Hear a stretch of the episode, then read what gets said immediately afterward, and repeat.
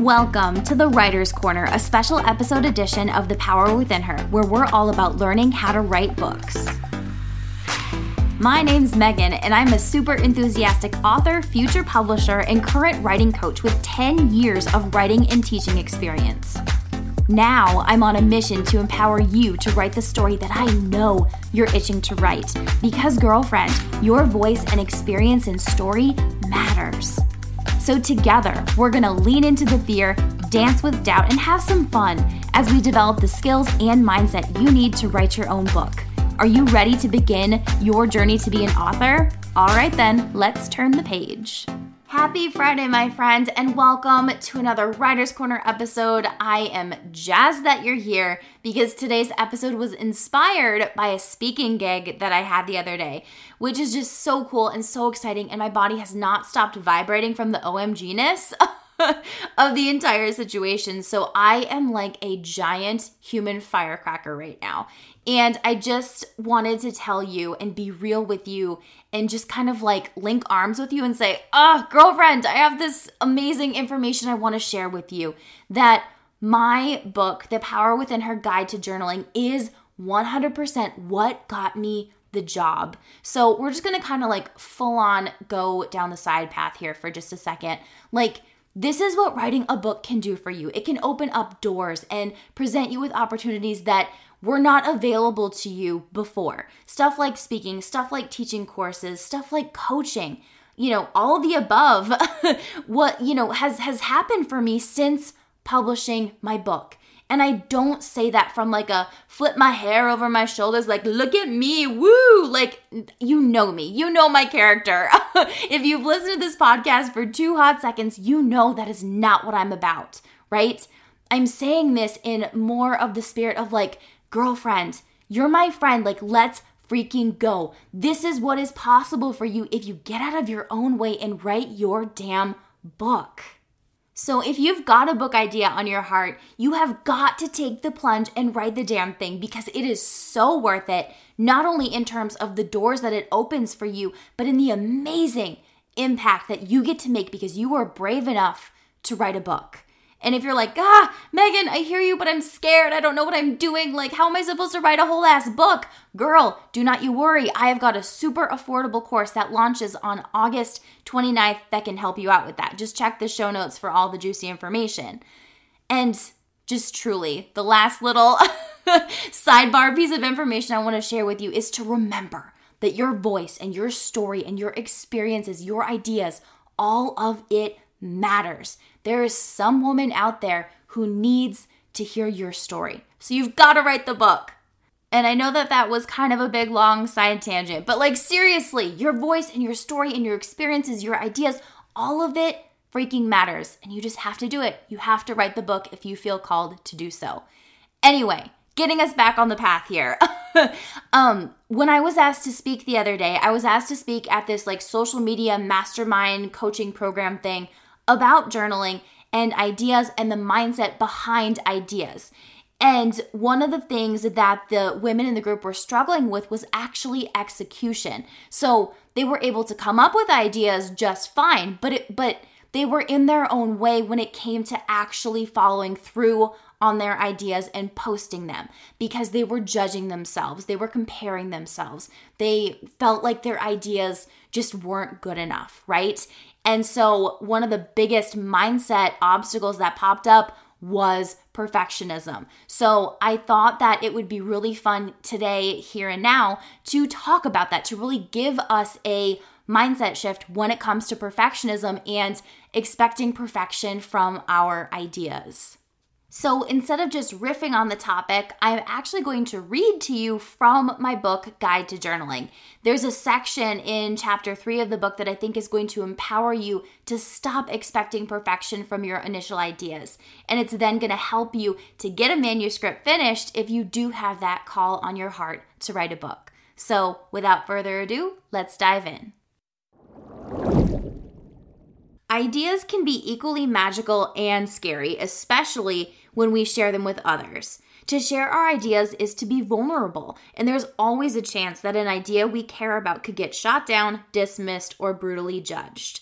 Full disclosure, I've been there thousands of times, implicitly and explicitly, in my personal and professional life. When it does happen, it stings really freaking bad, right? And then what? We start to develop a series of limiting beliefs about generating and sharing our ideas, such as crippling doubt, negative thinking, and even catastrophizing. When I think about generating ideas and sharing them with other people, doubt is usually in the driver's seat, and maybe that's the case for you too. For example, during my senior year of college, I had a crystal clear idea in my final film paper on the remake of True Grit with Hailee Steinfeld and Jeff Bridges. However, instead of just going for it all on my own, I went to my professor's office to get his stamp of approval because I didn't trust that my idea was good enough. My doubt told me, hey, you think this is a good idea, but it probably sucks, so you better go get permission. But being the awesome person and educator my film professor is, he refused me that stamp of approval. To this day, I'll never forget the lovingly annoyed look on his face when I asked if the idea was okay.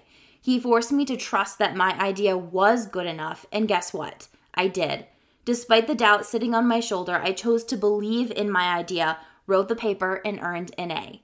Now, don't get me wrong, not all ideas are good ideas. For instance, if your idea to make some money is to rob a bank, that's not a good idea. Or maybe you've been in a creative dry spell for your blog, so you decide to steal someone else's content. Again, that is not a good idea because plagiarism and stealing someone else's intellectual property is not cool. So, yes, of course, some ideas are bad or even criminal. Nevertheless, the point is that when it comes to generating and sharing ideas from our beautiful and brilliant brains, we sometimes allow doubt to take over like an unwanted house guest who makes themselves way too comfortable. This is because we're scared, which results in negative quote unquote logic. We convince ourselves that doubting our ideas is acceptable because if it doesn't work out, then we're quote unquote safe and we've quote unquote protected ourselves since we didn't think it was going to pan out anyway. On the other hand, there's also the possibility that if our ideas do work out, we feel good for a bit, but then doubt seeps back in and we catastrophize. We think, OMG, this is going so well, but when is it gonna blow up in my face and fail? Regardless, when our suspicions that our ideas quote unquote suck are confirmed because someone else, a spouse or a friend, a boss, agent, publisher, Instagram follower, shot down our idea, we start telling ourselves stories that don't serve us, such as, Why did I say something in that board meeting? I'm not an ideas person. Or, I knew that idea wasn't going to be good. Or, Wow, that was such a measly number of views on my Instagram reel. Maybe I can't create content. Or, she posts on TikTok 20 times a day and I can't come up with ideas that fast, so I'll never be good as her. If any of these stories feel or sound familiar, I feel you. If I had a dollar for every time I've had a thought like this, I'd be able to buy each of my friends and family members a car. For real though, stories like this create some seriously limiting beliefs around our ability to generate and believe in our ideas because we're so focused on what other people think. Then we self sabotage, or as I like to say, we take ourselves out before we've even started or given ourselves a legitimate chance. We can use our journals to generate and develop our ideas, to explore and grow them into something awesome and impactful. Without my journal, I guarantee you that my podcast, this book, future books, and an impactful workshop series on personal growth for my students at my university last year wouldn't exist. Journaling about our ideas gives us the space to figure them out so that we can let them soar.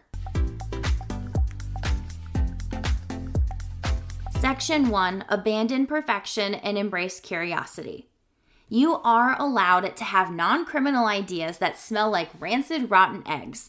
It's one of those things that are just a fact of life, like taxes, death, and my love of the TV show Gilmore Girls. Because we live in a consumption based culture, we're always taking in information on social media, in podcasts, in books, etc. Oftentimes, we consume what we desire in some way. So we constantly see women who seem to really, really have their shit together, or women we consider to have made it. Like their entire person, their content, their mission is absolute fire. We find ourselves scrolling through her Instagram or her website thinking, holy crap, I will never be as perfect or as wonderful as her. What we often forget is that we're seeing her life years into her journey, while ours may have just merely begun. In all likelihood, it's taken a boatload of ugly cries, doubting, inner work, and trial and error to get where she is. And even then, she's still not perfect, right? Because we both know we only see the illusion of perfection we've projected onto that woman. It makes us think that whatever ideas we have for our social media pages, businesses, podcasts, products, blogs, websites, books have to be on point and totally figured out on the first try. Our society makes it seem like we can't start messy or even make an attempt until it's flawless. Cue eye roll. Of course, everyone is different. I mean, there might be some unearthly human out there who can churn out a pristine idea with no need for further development or revision. Though, in all honesty, that's not really how it should work. When we first have an idea, we're just getting to know it, what we want to do with it, what it could become, and even why we care about it. Bettering the idea actually can be fun. But we often have this unrealistic expectation that our ideas need to be perfect straight out of the gate. When we do this, we might snuff out the potential of a spectacular idea because we approached it with a desperate energy, which, according to Gabby Bernstein, author of Super Attractor and The Universe Has Your Back, the universe doesn't actually respond to. When we expect too much too soon from our idea in its infant stages, we wind up feeling anxious, stressed, and overwhelmed. We might even think, ugh, it's just not working. Then we decide to abandon the idea before we've even given it a chance. So, seriously, girlfriend, that is such a tragedy. This idea was placed on your heart and your mind for a reason. As Elizabeth Gilbert, journalist and author of Big Magic and Eat, Pray, Love, suggests, if you don't capitalize on this idea, it will eventually go to another person and you'll have missed your shot. So let's promise each other right now to embrace our ideas with open minds and high hopes. Here's a reframe that's been working for me. Instead of demanding too much from our ideas at first, we need to adopt a curious mindset and be patient. By doing so, we give ourselves the time and space to organically nurture the idea when we don't approach our ideas with that mindset, we put too much pressure on ourselves and the idea, which might stunt or stop its growth. Think of it this way when a little bean sprout pops its head out of the dark, rich soil in our garden, we don't immediately dump a gallon of water onto it, shouting, Grow, damn it! Give me the delicious beans right now! Ideas like plants need love, patience, and time to organically develop. At the end of the day, Initial ideas, with all their craziness, chaos, and imperfection, are a blessing. Be grateful for them in their raw state because with time, patience, curiosity, and love, the idea will bloom beyond your wildest imagination. So instead of demanding immediate perfection from your idea, respect it and love it by being curious. With this infinitely more positive approach, our ideas have more room to blossom. Of course, that's easier said than done, especially if our livelihood rests on idea generation. But as Gabby Bernstein mentions all the time, the universe does not respond to desperate energy. Even if we want our idea to work out right now, trust that taking a step back and putting on that exploratory hat is in our best interest now and in the long run. You've got this. I hope that this episode was helpful for you and that you picked up a tip or two on how to shift your mindset when it comes to journaling um, and how it can actually help us to nurture our ideas and to empower us to stop demanding perfection from our ideas straight out of the gate. I love you. I believe in you. I'm just so grateful you're here with me. If you're interested, make sure to check out the show notes for more information on the Intro to Writing Your Book course that launches August 29th. That said, my friends, I hope that you have a fantastic rest of your day. And hey, never ever forget how amazing you are, how incredible, how beautiful, brilliant, smart, bold, and talented you are. I am rooting for you always, always, and forever. I hope you have a great rest of your day, and we'll chat again soon.